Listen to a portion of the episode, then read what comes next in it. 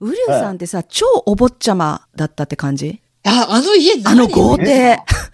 あれ、私ね、すんごいボロッボロの家を想像してたのよ、私。あれ、あれ写真、写真でそう見えるだけで全然お坊ちゃまじゃないよ、俺。えー、すごい大きなお家だったじゃんだ。から、貧しいかしたら貧しくはなかったけど。で もちょっと予想と全然違った。もう本当、今にも朽ち果てるようなこと言ってたからさ、ウルンさんが。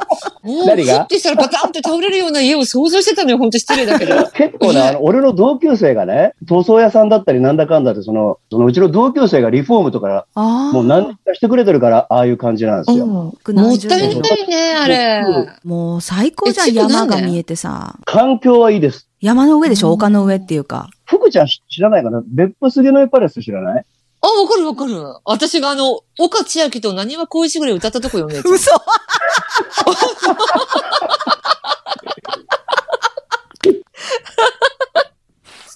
そう。だから、杉のパレスから歩いて5分ぐらい。マジですごい。ええそんなリゾートホテルがあるところじゃん。あれはリゾートホテルとは言わないね。温泉こホっテちル。でいう伊東の鳩屋みたいなもんだよ、杉の一リゾートホテルじゃん。あれリゾートホテルっつうのヨカに行くんでしょいやーヨカに。お休みに。家一族でつの、一つの街だもんね。あの、王国という か、杉のパレスって。うんね、子供の頃っていうか若い頃とかアイドルとかテレビをいっぱい見てね、情報も詳しいし、本当にこう、テレビしか娯楽がないみたいなところに住んでたのかなって思ってたの ね。いや、マジでバ。カにしとんのかよいや、マジでマジで。でもそういうもんじゃん。やっぱさ、田舎のね、何にもないところにさ、でも何にもないっていうのは、東京の人たちは多分みんな羨ましいよ。いや、でもいや私も確かにそうだったよ、福岡で。娯楽なかったよ、テレビしか。ああ、テレビもねえ、ラジオもねえ、うちはテレビもラジオもあったわ。素晴らしい。あんなところに私も住みたいと思ったもん。山が見えて、海が見えてっていうね。関東で言うと、熱海をイメージしたものもらえばいいかもね。だから街全体がもう、あの、坂なんですよ。平坦なとこがないの、一切。めっちゃ鍛えられるじゃん、足腰。こういいと学こ校に。までも50分ぐらい、あの、歩いてたよ。中学校なんうかわ。遠い。 50分歩くしか方法がなかったの、バスとか。 そう、中途半端なんですよ。バス停までが40分ぐらいだから、もう、そうえあ、じゃああと残り10分ぐらい歩ったらいいわ、という感じ で。そうそう。その、里帰りするじゃない。3日ぐらいいるとね、もう完全に別府の人に戻っちゃうわけですよ。お台場とかがテレビ出てたらう、ん。自分が今千葉に住んでることを、がもう遠い過去になって、お台場がね、海を越えた遥か向こうのなんか場所に感じるんですよね。へえ。福ちゃんそんなことない帰った時私は福岡全然ないね。私もう東京大好きだかうら。ん福岡帰って、あの、ご当地 CM ってあるじゃん。例えばほら、あの、元ホークスの城島が、これは CM じゃないけど、朝の4時、5時から釣りの番組持ってたり、コロッケとかがパチンコの CM してたりとか、うんああいうの見るのが大好きなんだけど、そのお台場とかテレビで見ると、ああ、早く帰りたいなって思っちゃう。俺は多分リセットしちゃうんだろうね。帰った時に。ああ、そうかもしれない。言葉もさ、一瞬で戻る大分空港降りた瞬間からもう言葉戻るね。ちょっと違う福岡と、あの、岡は別府と、全然違う別府っていうか大分と。ちょっとね、別府はね、あの、広島に近いかもしれない。荒い。へーだからあのさその、別府って暴走族が多かったよね、昔。分かった分かった。俺か、ぼあのね、あの、大晦日に暴走族に囲まれたことあってね。え、坂が多いからかな、やっぱり。 いやいやいや、ヤンキーとか極道に憧れるわけ、みんな。田舎者だから。ほんと昔は大晦日なんかすごかったよ。国道なんか暴走族の方が多いというね。ウリュウさんはさ、やっぱりアイドルとか好きだったから、暴走族の方には全然興味なかったんだ。ああ、面白い質問が来ましたね。今回だから、俺中学の仲間が未だ仲いいんですけど、うん全員筋金入りの悪だったのよ。金八先生のあの腐ったみかんの方程式なんか比べ物になんないぐらい。で、俺一回ね、これ、これね、ちょっとあまり重い話にしてほしくないんですけど、うんうん俺一回そのメンバーにリンチされたことあったのよ。なんでなん でお前調子に乗ってんじゃねえよって言って。グループに属してなかったのに目立ってたからだろうな。グループに属してないのに生きがってるとかいうよりは、クラス全員の前でこう踊ったりなんだかんだしてるから、それで中2の始業式でね、その番長と同じクラスになっちゃって、うん。初日目にリンチされたという。リンチされて、そのまま1ヶ月間学校休んで。てえかこの話放送できないから喋ってもしょうがないよね、これからね。いや、でもその後どうなったかっていうその後どうなったかっていうとこじゃない、だからその後、だから1ヶ月間学校休んで、それでもう PTA とかでも大問題になって、うん転校させようって話になったわけ。ただこれ学校はすごい好きだったからう、ん、 1ヶ月後にビビりながらも学校行って、で、そっからはあまり記憶にないんだけどね、そ、そっから半年後の修学旅行ではもうそいつらとつるんでましたね。うーんなんかさ、ほら、前話してくれたさ、トシちゃんのバク転をさ、学校でさ、やって、不良たちにバク転を教えて、一目置かれてたっていう話があったじゃん。それは中学の話。そうそう。それがそいつら、そいつら。ああ、じゃあそのボコボコにされた後だ。全然もう1年後ぐらい。トシちゃんが救ってくれたんだ よ。西山そ浩しちゃんとあの二と。西い山西山浩二が作ってくれたんだよ。い話じゃない。で、ちなみにね、そいつらこの昭和ハッピー何人か聞いてるからね。あら、もう。あら、元気。だからちょっと今の話はね、あんまりこう、奴らからするとあんまり言われたくないと思う。でもいいんじゃない今仲良しだったら。ああ、ねどうえ。だろうな。いや、ちょっとほら、向こうは向こうで結構、そのその後にね、やっぱいろんな、その大人に押さえつけられてひどい目に遭ってるわけ。悪のレッテルを貼られるじゃないそうねやってないことまでいろんなせいにさせられたりとか、いろんなことがあったみたいで、僕ちょっとこの話はあんまりつかないわけですね。まあ、うまく編集するよ。あの、 詳細、詳細のところをカットして、せっかくでも今そうそう、そうだね、当時のボコボコに従わされた側がさ、その後、トシちゃんのバク転で、あの、仲良しになって、未だに田舎に帰れば付き合いがあってみたいな、すごいいいわそう。この前も話したけど、一世風靡セピア、トシちゃんより一世風靡セピアだね。ね、もしかしてさ、その、ウリュウさんが言ってた、その当時のね、ヤンキー君たち、今、昭和ハッピー聞いてくれている人たちの中に、トールさんっていう名前の人いる。トールうん。いないいないいないいない。あ、いないか、どして違う。か。なんかね、ウリュウさんから教えてもらいましたって言って、トールさんっていう人がメールくれてるのね。あトールはこっちの友達。あの、あれでしょ、米米好きな人でしょそうそうそうそうそうそう、米米ファンって書いて ある。そうそう、こうあの俺この前 LINE が来たわ。昭和ハッピーにメール送りました。すい ませんいや、ありがたい。完全燃焼ってなったっすね。ああ、そうそうそうそうそう。ちょっと、ちょっと読むね、じゃあ、この流れで。まあ、その前に、はい大分のウリュウさんのお友達の皆さん。ね、あの、私と福ちゃん、大分遊びに行った時よろしくお願いします。ぜひ、あもうあ大歓の大歓杉の井パレス連れてってください。これ彼ら言ったら絶対い今になると恥ずかしがると思うけどねうん。グループ名がダークネスアイツ。ダークネス アイ。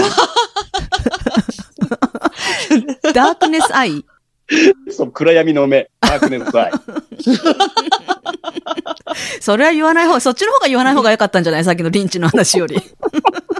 うるうる頼むからそれだけは言うなって言われてダークネスアイの皆さん、私と福ちゃん大分行った時はよろしくお願いします。ぜひ一緒に杉の井パレス行きましょう。行こうよね福ちゃんね行こう行こはい。う。オッケー。じゃあ、トールさんのね、メールをせっかくこの流れで読ませていただきます。はい。はい。はじめまして、毎回ニヤニヤ通勤電車で聞かせていただいています。1周年おめでとうございます。うりゅうさんから聞いて、聞き始めて、ゴミどころがたくさんで、笑い。まずね、あの、ちょっとここ途中なんだけどね、ツッコミどころが満載、間違いが満載っていうのは毎回ね、もらうメール。文鳥が泣いまてあそれる。が売りだからねちょっと文鳥が泣きすぎなんだけど、さっきから。ごめん、ごめん、あのねちょっと待って、うちあのの、文めいちゃんの声より文鳥 の声。じゃあ、ほんと10匹、10、10話ぐらいいるぐらいの勢いで泣いてるよ。あれね西城秀樹のあの、愛のその名のイントロ並みに、チュンチュンチュンチュン。愛のその上陸。ここでじゃあ一発もう愛のその上陸喉震わせてるよ、今、告知から見ても。喉が震え、演歌歌手みたいに、プルップル喉が震えてる。練習してんでしょだから男歌を。そうそうそう、男歌の練習中だから、もうずっと、ちょっと布団かけようか。大丈夫脱線してますよ大丈夫脱線してます全然布団大かけた丈ら夫。おとなしくなるよ。全然大丈夫。そのままにしといてあげて。全然大丈夫。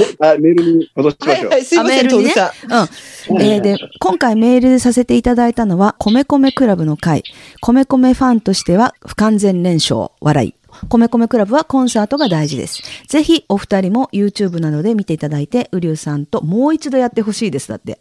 だから不完全燃焼だからもうダメ。だあれさ、米米の会って、だから2回目がもうぐちゃぐちゃになっちゃったんだよね。あの、2回目がね、もうあの、スターボーとか、そっちで話がいっちゃそうっそうそうそう。だから不完全燃焼になっちゃうよね。2回目がもうぐっちた。ゃもぐちうゃ。、俺、俺、ははっきり覚えてる。途中からなんか、ガクトやってとかさ、福山雅治やってとか言いながらやってさ、 そう。でも、まさか昭和ハッピーで、えー、小爆の話が出るとは。だって、小爆ファンでもあるおー俺にその爆は、走族ねうん、たまらない話でした。ただ、2点突っ込ませてください。江口洋介さんは本名です。だって。役名は江口洋介。このね、洋介の字が違うのね。で、あと、ほうほう織田裕二さんのデビュー曲は湘南爆走族の映画の挿入歌で、ブンブンブンです。まあ、記憶頼りの間違いだらけの方がハッピーらしくて、リスナーが突っ込めて面白いんですけどね。 って許してくれてる。これからも楽しく聞かせていただきます。そのまま突っ走ってください。だって。でね。トールさんありがとうございます。ね、でね、アンケートでね、これまでに印象に残っている回、面白かった回などがあればぜひ教えてくださいって書いてあるところに、ウリュウさんのは鉄板ですが、どれも楽しくて爆笑というよりニヤニヤ聞かせていただいています。回というより、福ちゃんのデタラメ、かっこいい意味で、なトークを絶妙に拾 って、月面宙返りして見事な笑いで着地する名コンビ。褒めて森末慎二だね、ムーンサ ルト。ありがとうございます。そのトールから聞いた話なんだけど、うんトールって俺、米米のファンのメンバーとすごい仲がいいわけですよ。米米の、なんつうかだから、コスプレしてさ、いろいろやったりするわけよ。シュークリーム種の格好したりとか。ああ、そういう人いるみたいね。うんうん。多分ね、その中のメンバーだと思うんだけど、もう会った瞬間、昭和ハッピーの話になったらしいよ。えー、嬉しい。ええー。ウリュウさんのあの出てる昭和ハッピー超面白いねって話になったらしいよ。えー、嬉しい。あら。米米の会、確かに本当申し訳ないね。結構そのやっぱあの、ライブを見てで、みげちゃ んもさ、どどうしたどうしたのフランク長いになったね、そういえば。え、あのなんでフランク長いになったんだっけ、カエルソボキ石井の歌い方うが、ん、前世紀と今全然違うっつうことで、今はあの、すごい低音にかかるフランク長いみたいだよっつったらなんそしか、たら、福ちゃん得意じゃん、フランク長いって言って、福ちゃんが歌い出して。お前に歌い出す。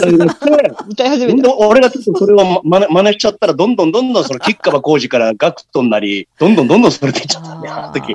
あーいや、あれ最高だったけどね、ファンの人たちからしたら、ちょっとって感じだったの、もうもうちょっとちゃんとやってよって感じだっただったかもしれないね。あの後にさ、あの後にめいちゃんがほら、あの、結構俺とやりとりして、ほら、米米をちゃんと見てくれたじゃうんうんん。いろいろ YouTube 見をた。見た。米米の魅力が、あの後にめいちゃんが気づいたと思うので、また改めて米米の回、いつかうんやりましょそうだね。あの ね、ノートをね、ノートを見てほしい。ザ・グッバイもそうだったけどう、ん少年隊もそうだったけど、知らなくてうん、ウリュウさんに話を聞いたときは、で、後でさ、ウリュウさんにこれを進め、これを進めって言われて動画を見て、で、それでまた新たに思うこととか、発見とかさ、あの、感じる部分とかあったりして、それをまあノートにさ、動画と合わせて載せてるから、リスナーさんは絶対ノート楽しめると思うからね、ノート検索してみてくださいよ、本当う。すいません、さっき以上にあのえ、文鳥がすご、文鳥の合唱がすごいんですけど、ウリュウさんに愛のその歌えって言ってんじゃないのウリュウさんに。子供たちは鳥のように伸びやかに、あの、かか歌詞違うかな。この曲だよね。静かに耳傾けよう。愛のこもり歌。君誘い呼びかける愛のその。ほら、文鳥静かになってるよ。これ歌ったら。文鳥文黙鳥歌ってる。ってなかった今、ウリュウさん歌ってるとき。いや、ちっちゃい声で歌ってた、ずっと。ちっちゃい声で。あれなんですよ。まあ、また脱線しちゃうけど、うん5月の16日がね、秀樹の命日だったんですよ。そうそ西う城そう秀樹そうの。そうそうそうだったね。でね、ちょっとね、そのね、秀樹の命日の時に、ちょっとあの、えー秀樹が亡くなった時のね、話をちょっとしたいんだけど、もう俺、鮮明に覚えてるんですけどね、3年前の5月16日、秩父に豚丼を食べに向かってたんですよ。うん三郷の橋の上でね、速報で入ってきたのよ。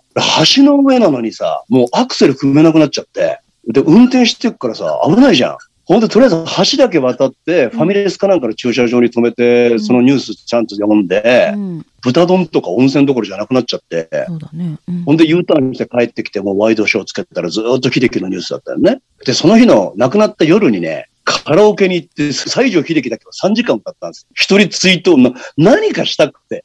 結構それ YouTube に上げてるんですよ。抱きしめてジルベだったり、炎だったり、何曲泣いちゃって歌えなくなった曲があって、それはもう上げてないんだけど、もちろん。でね、葬儀の日が俺行きたかったんだけど、うんコロッケさんのコンサートに招待されてて、コロッケさん本人から。で、やっぱこれはもうちょっと仕事だから行かなきゃいけないじゃないですか。うんあの、最後に、ブルースカイブルーが流れて、秀樹が野口五郎さんとかに見送られて、うんそういうのはテレビで見たんだけども、葬儀に行けなかったから、何かちょっとこう、俺なりにしたいなと思う気持ちがあってね。俺毎年年に何回かね、あの、下田が大好きで行くんですけど、西城秀樹さんってね、下田にある白浜神社で結婚式を挙げたのね。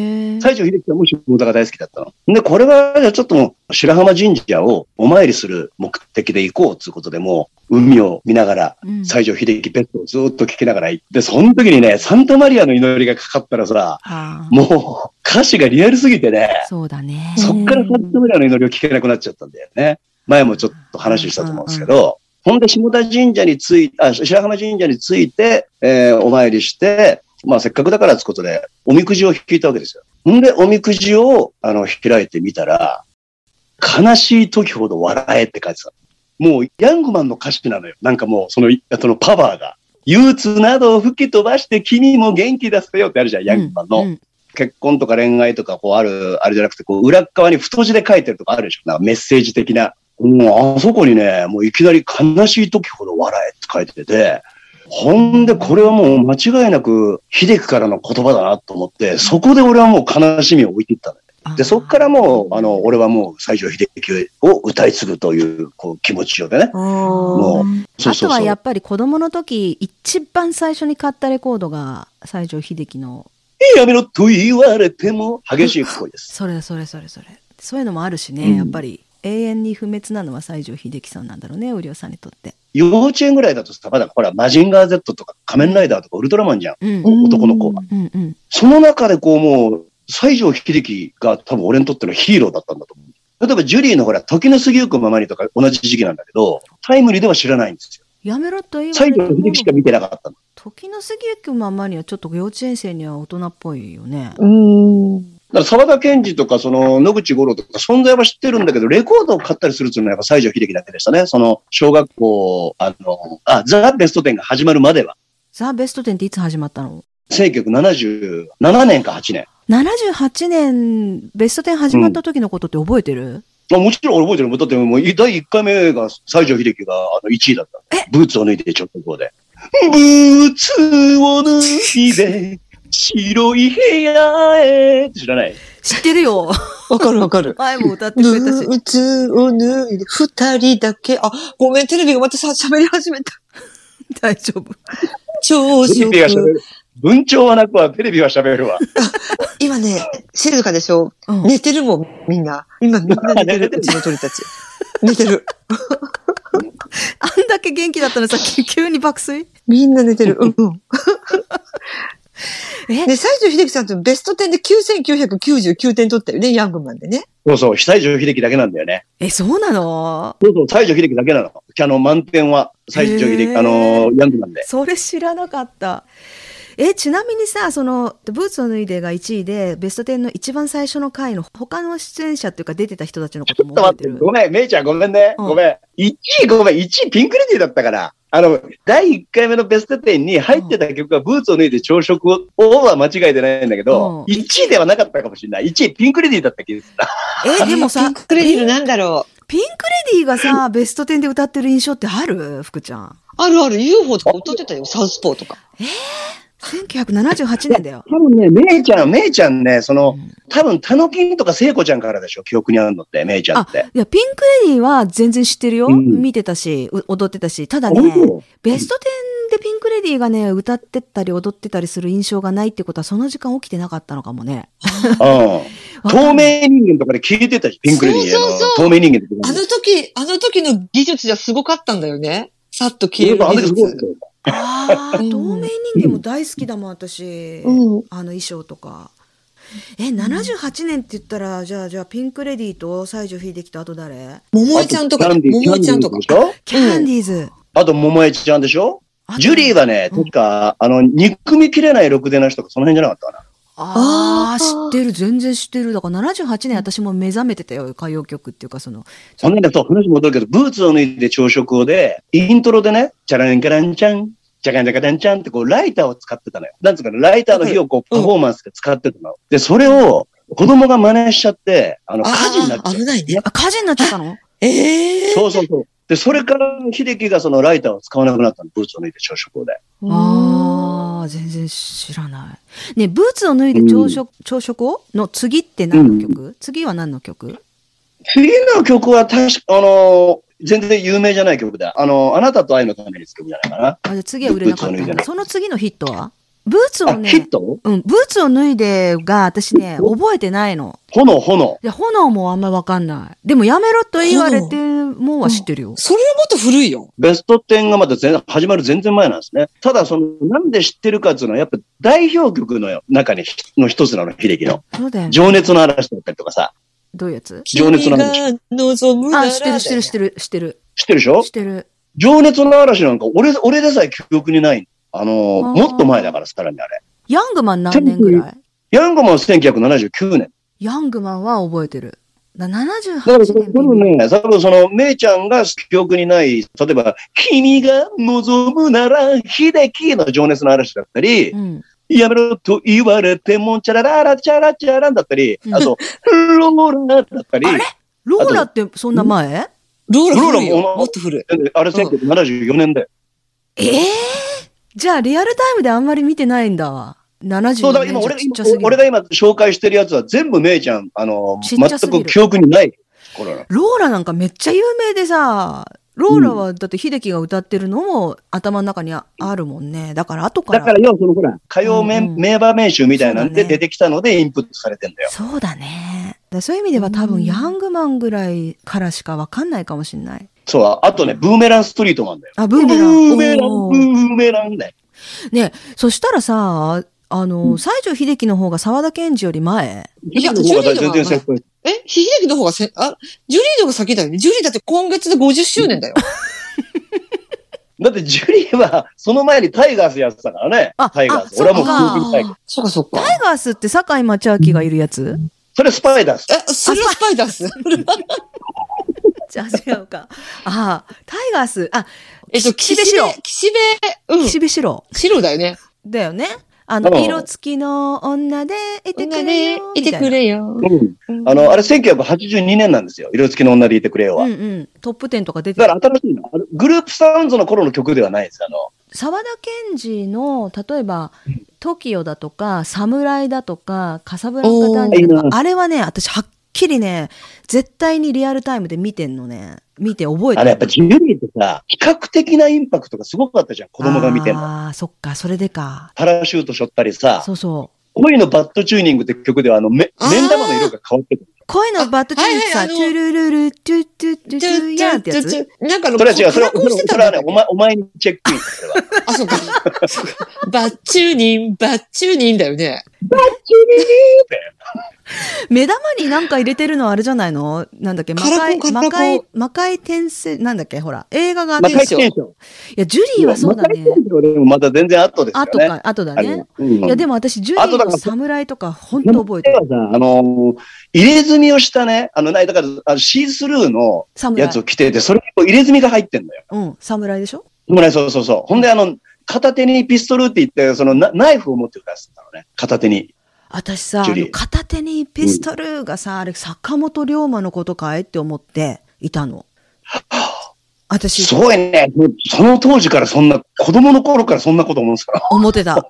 あのね、私、あの、母方の両親が高知県で、だからね、高知あ、にそうなんだ。高知に行ってさ坂本龍馬の銅像があるじゃんはいはいはい桂浜ね桂。浜に、うんうんうんでねそれをねちっちゃい時から見ててで片手にピストルを持ってね袴の下はブーツを履いてるわけよ、うんうんうんうんそして太平洋も海の向こうをさ外国を眺めているようなさそんなこううん印象で、この歌は坂本龍馬の歌かって思ってたねえ、それ、実際違うのかなあそうかもしれないね片手にピストル、心に花束、うん唇に日の酒、背中に人生。要は、坂本龍馬男の旅立ちの歌詞じゃん、あれうって。んありがとう、ジェニー。お前はいい女だったでしょすごい好きその歌あ、ちょっと俺、後で侍の歌詞見てみよう。なんかちょっと、そうだったら、みーちゃんすごいね。めいちゃんすごいね。ちっちゃい、そうね小学生のちっちゃい時にね、これは、うん。ジュリーを見て坂本龍馬と重ねてたっていう。少女 M すごいね、少女 M。すごいね。